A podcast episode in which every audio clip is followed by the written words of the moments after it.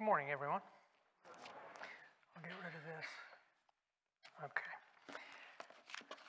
Glad to be here this morning and glad to see all your faces. Um, this morning, our the main text um, comes out of Matthew 21, 1 through 11.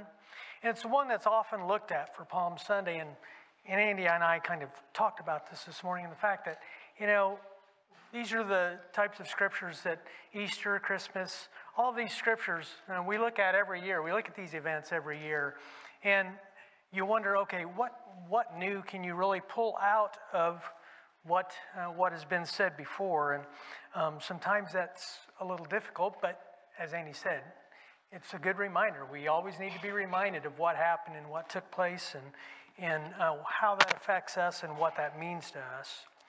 Um, and my message today really is a little bit of a continuation of what Glenn spoke about last Sunday, which anybody remember what Glenn spoke about last Sunday? Know what the bulletin said on the front last Sunday? See, there we go. There's a perfect example of not remembering. We can't even remember a week ago, right? No. Um, he spoke about uh, serving others. And, and actually, the bulletin on the front of the bulletin had said the hands and feet of Jesus. So um, that's the direction uh, that I'm going. I may not get there right away, but that's the direction I'm headed this morning, um, talking about serving others. Um, let's just pause for a prayer. Lord, I just thank you that we can gather here this morning. I pray that um, what I say and, and what I communicate uh, glorifies you and you only. In Jesus' name, amen. I'm going to read Matthew um, 21, 1 through 11, which is um, called the triumphal entry. As they approached Jerusalem and came to Bethphage on the Mount of Olives, Jesus sent two disciples, saying to them, Go to the village ahead of you, and at once you will find a donkey tied there, with her colt by her. Untie them and bring them to me. If anyone says anything to you, tell him that the Lord needs them and he will send them right away. This took place to fulfill what was spoken through the prophet. Say to the daughter of Zion, See, your king comes to you, gentle and riding on a donkey, on a colt, the foal of a donkey.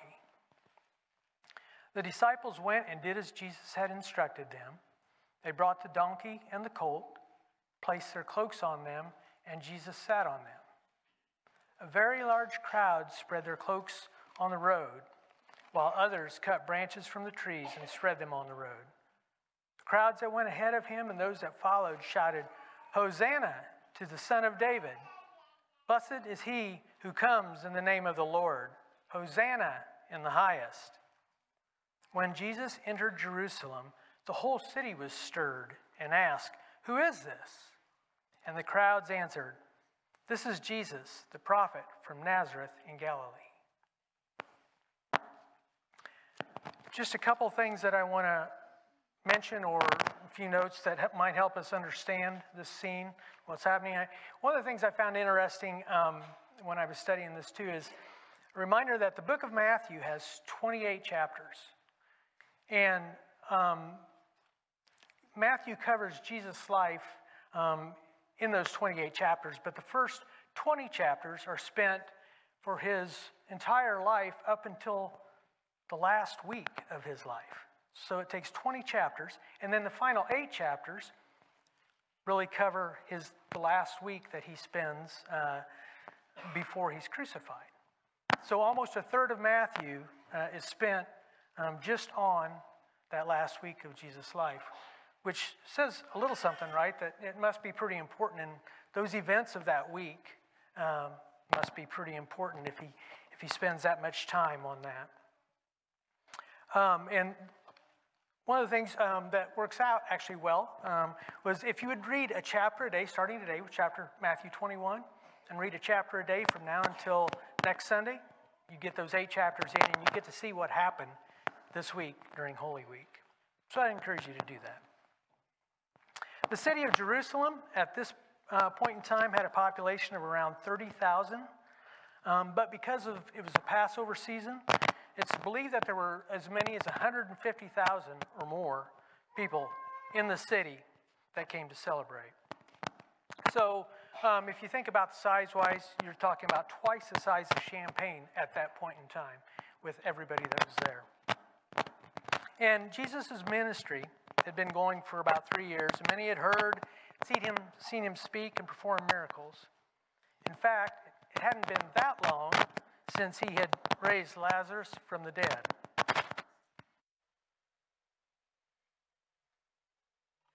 The crowd was excited and hopeful as they anticipated uh, the king that would free them from oppression and be the messianic king they expected. This was a celebration of joy. Yes? Okay. Let me turn this off.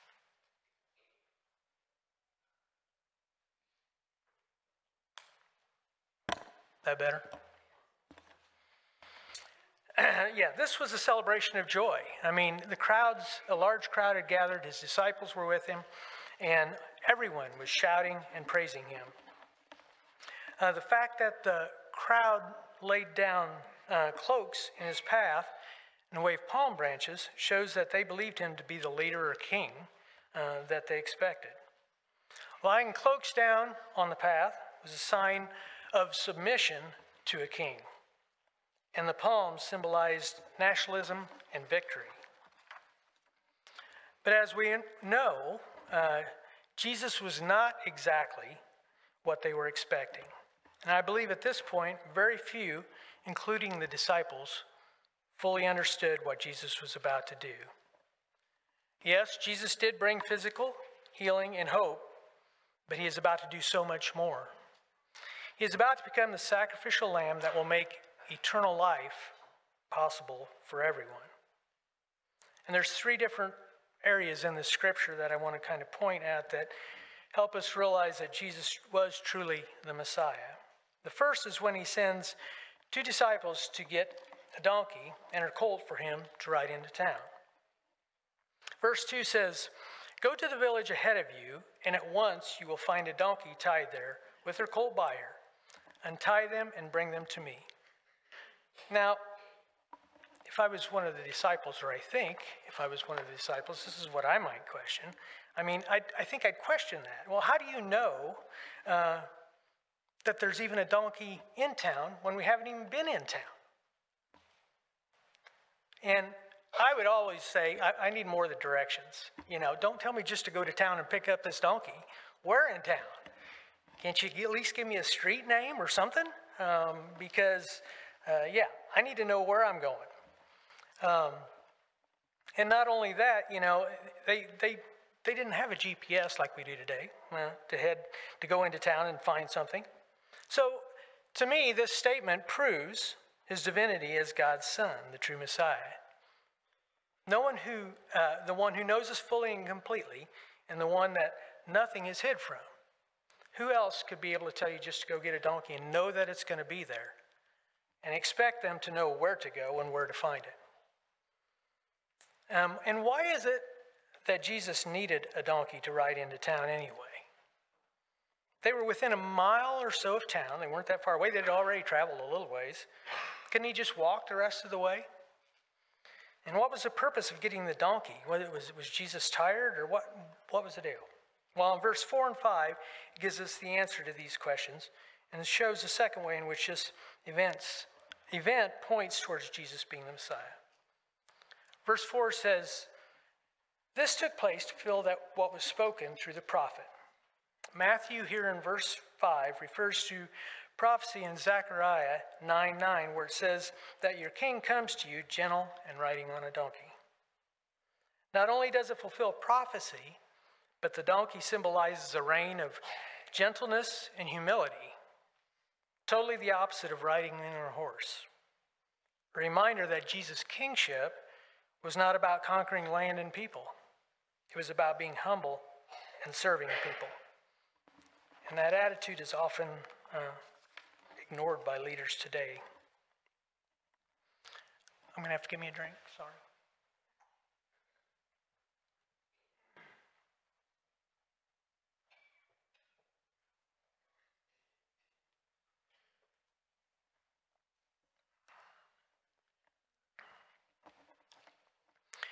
And one of the other items that helps us realize that Jesus is a true Messiah is the shouting that takes place by the crowds.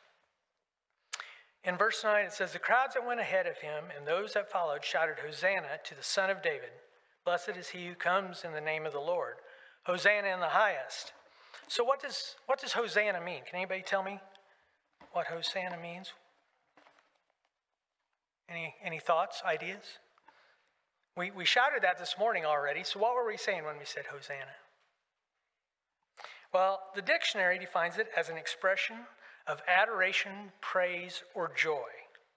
And that's kind of what I always considered it to be, and a, a way of showing adoration or praise or joy. But as I studied this for this uh, message, I found out that the original meaning was not praise or adoration. It was instead more of a cry or a plea that said, Save us or help us. The crowd shouting here as Jesus used Hosanna, much the same as we think of it today. At that point, the meaning had changed more to adoration and praise. Uh, they were using that as they welcomed Jesus as the king. The crowd didn't realize that Jesus was coming to also fulfill the old definition of save us. He would save them in a way that they didn't fully comprehend at that point. That lack of fully understanding who Jesus was is made evident in verse 11 uh, after they ask, Who is this? The crowds, the people in the town ask, Who is this? The response was, This is Jesus, the prophet from the Nazareth in Galilee. You know, they, one of the things that they didn't have, they didn't have um, Paul Harvey there to tell them the rest of the story, right? right? Um, we know the rest of the story. They didn't. The rest of the story was yet to come. And so um, they didn't know that he was the Savior of the world and that he would die on the cross uh, in a week uh, for their salvation. I want to add two more verses to the scripture today, to the text that was given, and that's the next two verses in 12 and 13. And I want to read those just as, as a point of, of kind of giving us uh, an idea of understanding um, what Jesus is doing and, and what he's about to do in the coming week. Um, if we remember right, those in, in that, he goes into the temple. Actually, it's the first thing that Matthew records or talks about after he makes his triumphal entry. Now, whether it was that day or the next day, or um, but it was soon after he was in Jerusalem. He goes to the temple, and he, if you remember right, he throws out all the money changers and the people buying and selling, and um, those who uh, were were taking uh, money in and out there. So, um, and the money changers are those who, con- who would convert Greek or Roman money to coins needed for the temple tax. And the temple tax was um, kind of like our offering and to a certain degree. Uh, the temple tax was used to actually keep up the temple. Um, so you would pay a temple tax to help take care of the temple and what was needed there. And then it, along with that were people who were selling, the sellers in that were people who were actually selling um, animals that were often used for sacrifices, because at this point they were still sacrificing. And some of those, the one that's actually mentioned in the scripture is doves.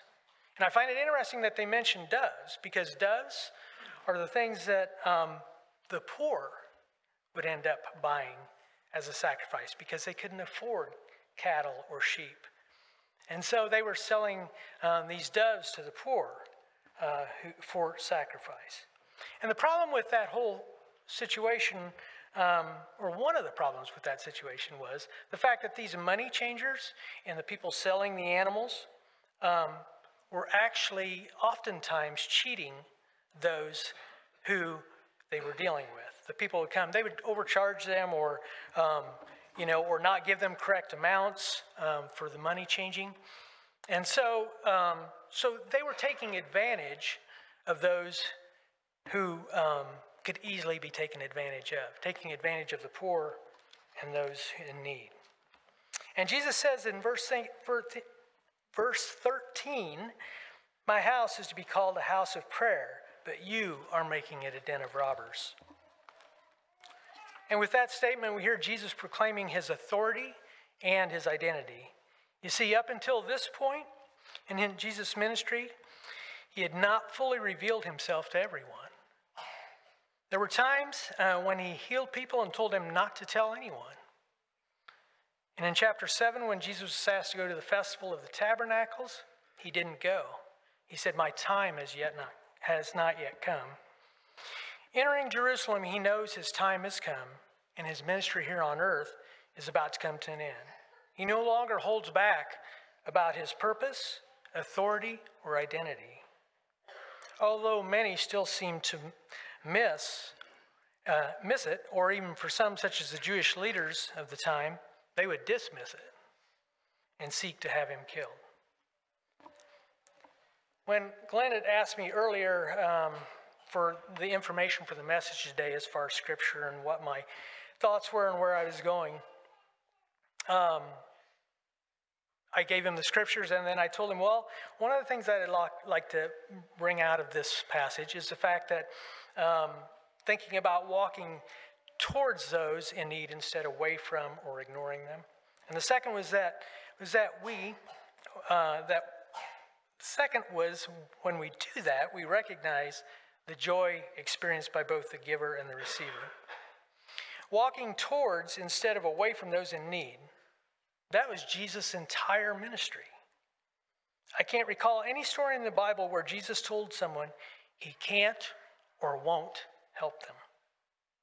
He always had compassion for those who were hurting. A couple of weeks ago in Christian Ed, um, our lesson revolved around the conversation Jesus had with the woman at the well.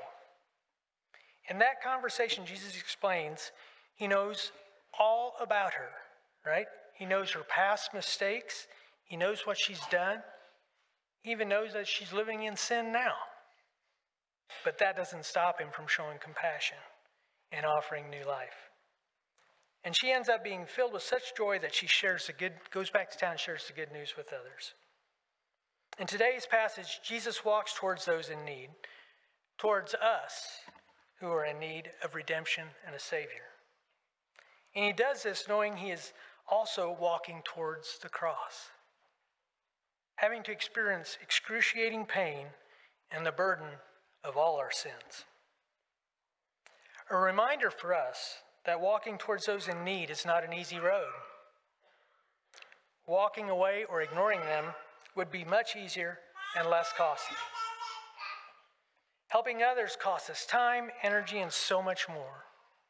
We have to set, our, set aside our prejudice, our pride, our holier than thou attitude or righteous attitude. We have to be open to doing things differently than we, what we are accustomed to or seen as the correct way to do things. Helping others requires us to put self aside and take on the same attitude as Christ Jesus. The Philippians passage that was read earlier today said that Christ Jesus, who being in the very nature of God, did not consider equality with God something to be grasped, but made himself nothing, taking on the very nature of a servant. And he became he humbled himself and became obedient to death. And Glenn reminded us last Sunday that as followers of Jesus, we are called to put others first. We are to be our brother's keeper. Doing this may be difficult at times, but it is nothing compared to what Jesus did for us. When we put others first, we are spreading the love and joy of Jesus. How many times in the Bible, when Jesus interacts with those in need, do they walk away joyful? Quite often, they were filled with so much joy that they couldn't help but tell others about what had happened to them. And this included times when people were both physically and spiritually healed. Helping others brings joy and hope into their lives. And if we do it with the attitude of Jesus Christ, it can provide, um, and if we do it with the attitude of Jesus Christ, we can't provide salvation, but we can point them to the one who does through our actions and words of encouragement. When we put others first, we also experience joy. And I believe that joy for us comes from the fact that we are fulfilling the call God has placed within our spirit. That sense of purpose and doing good for others fills us with the joy of the Lord. And I truly believe that we do what we do for others directly impacts our spirit of joy on a daily basis. Take some time this week uh, to help someone and see if it puts a smile on your face. Uh, last week we had um, MCC here to share about the work that they're involved with around the world. And they do wonderful work in the name of Jesus, and I'm thankful for that organization and, and the work that they do. Um, but today, I wanted to give you another opportunity or show another way in which um, you can help others and be uh, help spread that joy. And I, I, most of you probably saw the table in the back. It has information about MDS on there. Um, there's a lot of pamphlets there that talk about the different programs we have, so feel free to take that. And look through the books, you'll find um, in two the books back there, uh, one talks about the Palm Sunday tornadoes that went through um, and really um, did a, a lot of damage in uh, northern Indiana, Elkhart, um, Shipshewana area when they went through in 65. Um, there's also about the flooding in 93 uh, in that book to the Mississippi, the flooding that occurred there. But I want to go, um, I want to show some slides here. And just to tell you,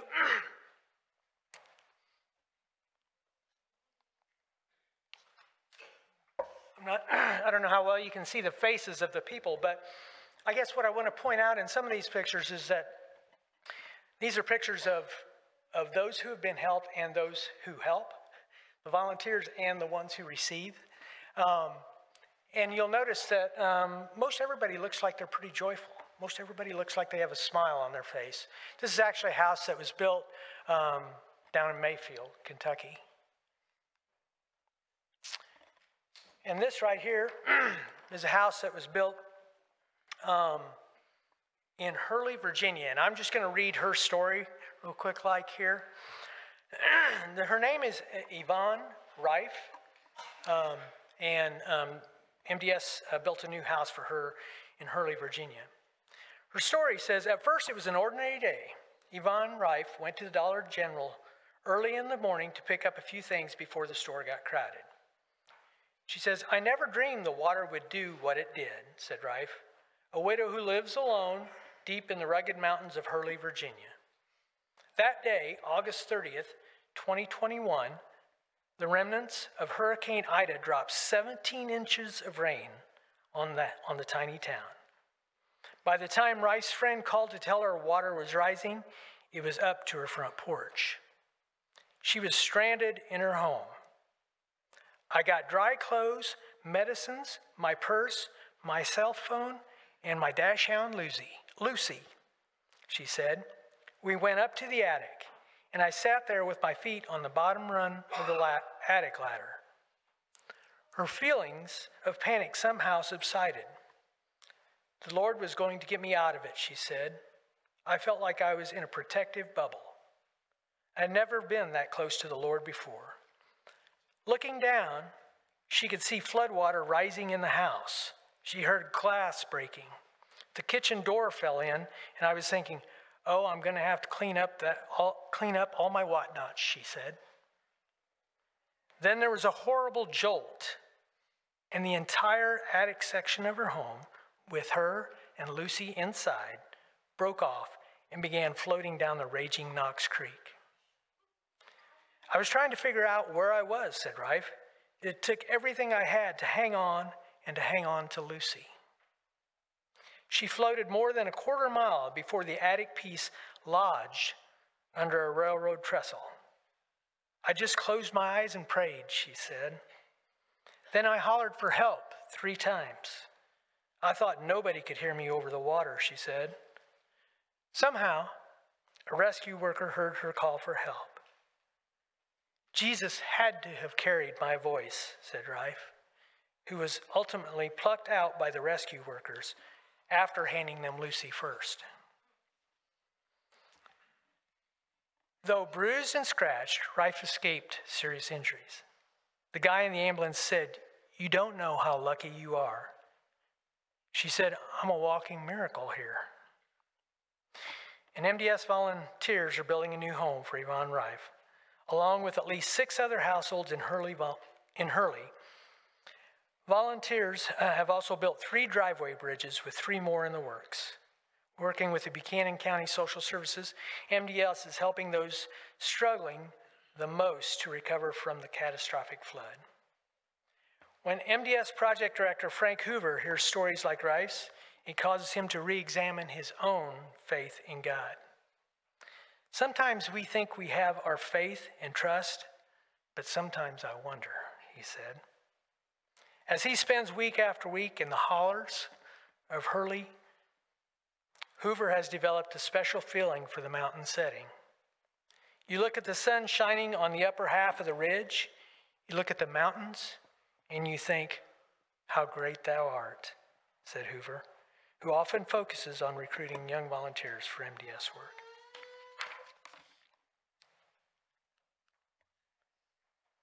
Just another picture of joy being spread and experiencing joy by both those who give and receive. Um, that is some of the flooding in Virginia.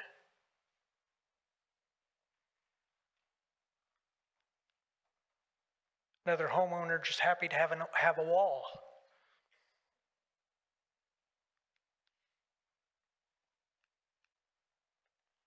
Some youth volunteers. Um, having a good time. And uh, my guess is he, he, well, he might have been mucking out, the suit he has on. And mucking out isn't really, you don't think of that as a joyful job. Um, this right here is a bridge that, um, that MDS built. This bridge, they've started building bridges in West Virginia. Uh, they're actually starting to build them elsewhere too now, some in, in Virginia. Um, they've built 110 bridges. And these bridges aren't road bridges, they're bridges that take, go from the road across the creek to the house that's on the other side with the mountain behind it. And if you've ever been to Virginia or West Virginia, you kind of know how that is. The road, you have the mountain, the road, the creek, and then another mountain. Um, and so people live on, on in that area, um, but those creeks when they get 17 inches of rain, obviously, come up a lot higher than they normally would. And this one obviously had some flooding already since the bridge was built because you can see the debris on the bridge. And so uh, they're pretty happy that these bridges uh, are sustaining or, or staying there even after they have high water again. Um, because oftentimes the bridges that are built there aren't, aren't much of a bridge and they get washed out a lot. So there's, um, they have 10 more that, are, that they could build but they're needing funding for that. So if you're ever interested in working with steel or building bridges, MDS has got you covered. Um, these were, I believe, Paradise, California, is where this house was at. This was a couple who lost their house in Paradise, California. I don't know. You can see it's painted green. It's a pretty bright green, actually. She just said that um, with all the trees being gone, she wanted a greenhouse, so she had some greenery back. There's a group that was doing some mucking out, cleaning up watery debris from flooding and that type of thing. And there's another couple at a at a um, house dedication, their home dedication, and uh, wall hanging they received and some things that they received.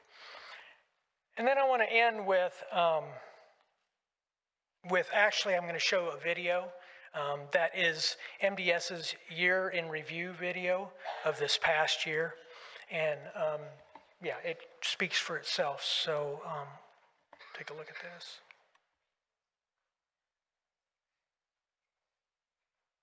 Hi, I'm Abraham Parfait uh, Abraham Lawrence Parfait Jr. from uh, Dulac, Louisiana, and uh, I lost everything.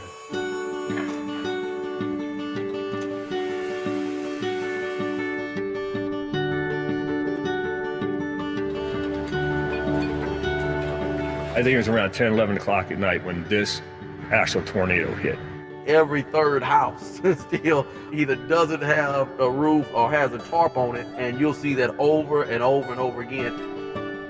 So, this fire in about a half a day's time swept through and destroyed over 90% of Paradise Town, parts of Magalia, this canyon, and Concow. MDS was there. They've got years of experience doing this. So they come in day one. They know what to do. They bring the personnel, they bring the equipment, and it's all volunteers. Then they started showing up in droves, dropping the kids off in the middle of the cold. And these kids are angels.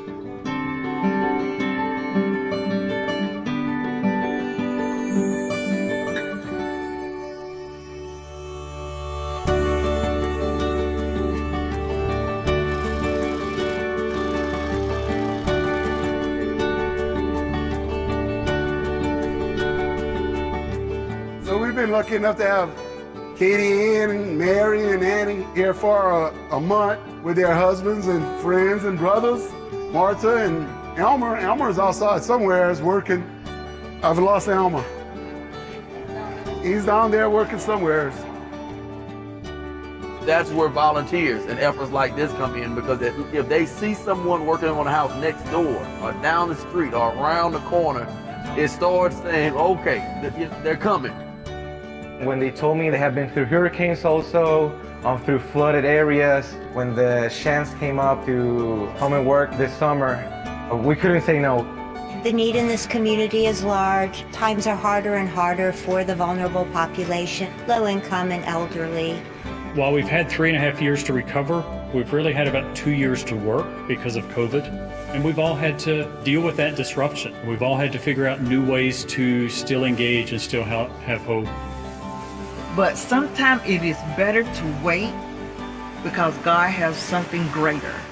And that's what I did, and it came about. Well, one of the things going on this week is our MDS Family Camp, and it is an opportunity for families with young children to experience service projects and learn life skills for serving with MDS, hopefully for years to come. I've enjoyed walking in nature. It is gorgeous here. It's really helped me connect with God. I've had wonderful times of prayer, and I just am so thankful for the ministry of Camp Amigo and ways they are helping facilitate these kids to connect with their Creator. All right.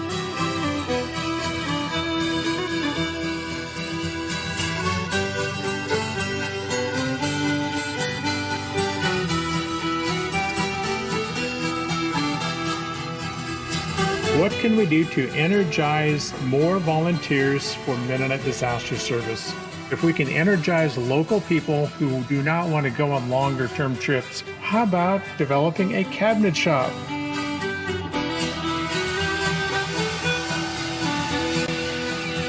We've been here for three months. We have 11 RV couples. There's been a tremendous amount of work completed. All of them were very meaningful. A lot of the cleanup that we're doing here is just what folks did for us up there four years ago. So a bunch of us guys and gals got together and we just wanted to uh, return the favor. It's great helping other people. It's great experience, meet new people. New friendships Yep. and make new connections.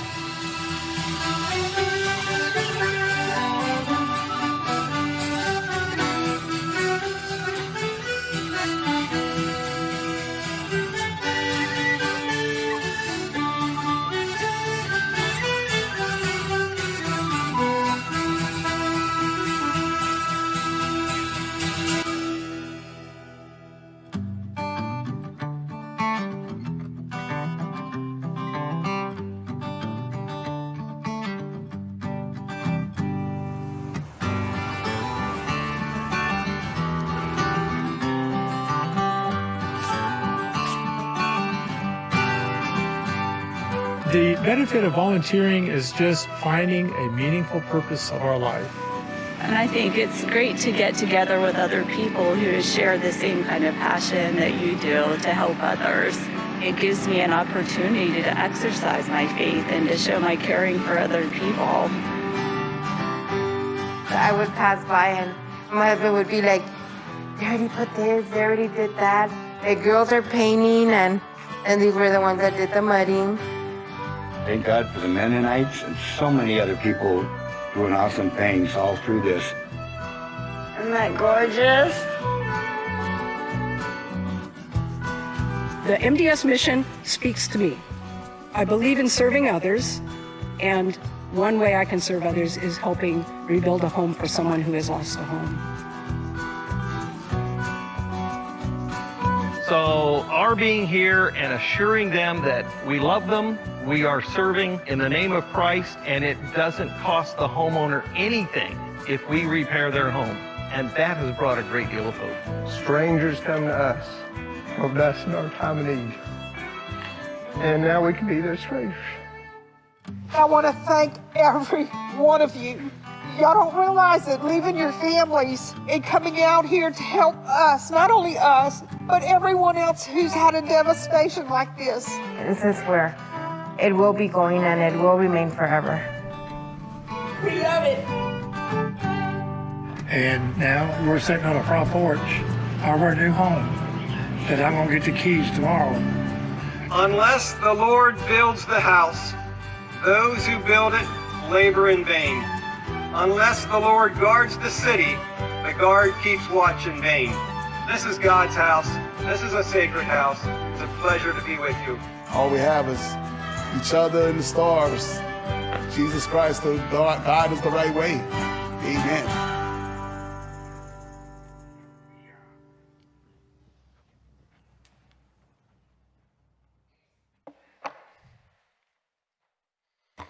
So you saw multiple different types of opportunities that MDS does um, with RV sites and youth sites and adult sites. And um, hopefully that video kind of helped show the joy that is found both in those who give and receive um, in that work. And so I guess I want to encourage you. Um, yeah, uh, if you uh, are looking for a place to serve, uh, I would encourage you to give MDS a look. Uh, and I'd like to encourage congregation, this church, to consider even every year. We talk about our, our vision statement talks about building relationships generation wise. Um, and that's one great way to do that. Um, is through trips like mission trips like this or work trips um, where you can go and, and serve side by side. And so uh, consider taking a week uh, onto a traditional site. I, I got a question. How many have here have served on an MDS site, a traditional MDS site where you go for a week, work, and then come back home? How many have done that? Okay, yeah. So, I mean, and we have the book, uh, the folder is on the table too of Pilger, uh, the pro, um, partnership home project that we did. And that was back in 2015. So it has been eight years since um, we've done anything with MDS. So, um, so yeah, I'm pushing that away. uh, and when you go, you never know who you might meet. Um, you might meet some old friends like Wayne and Lois Huxteller who are serving as uh, project directors in locations. They've been out of Paradise and also down in Louisiana some. So you never know who you're going to meet when you go as well. Let's pray. Father, we just thank you. Uh, we thank you for uh, your gift of Jesus, your Son. We thank you that um, he walked in to Jerusalem, that he rode on that donkey, that he showed us a way to serve, uh, to be humble, and to give of ourselves, Lord. May we, may we realize that. May, we, may our spirit guide us and direct us to that, Lord, to Him, and to uh, those who are in need. May we not turn around and walk away, but walk towards those who need help. And may your love and your joy uh, be brought forth through those efforts. We pray for the ministry of uh, MCC and the ministry of MDS both. Pray that you would continue to provide volunteers and leadership uh, for those to continue and to be able to bless those who are uh, in need. We pray for uh, the meal today as well, Lord, as we uh, fellowship together over food. Uh, thank you for those who prepared that, and may they be blessed, and, and may you bless the food. In Jesus' name, amen.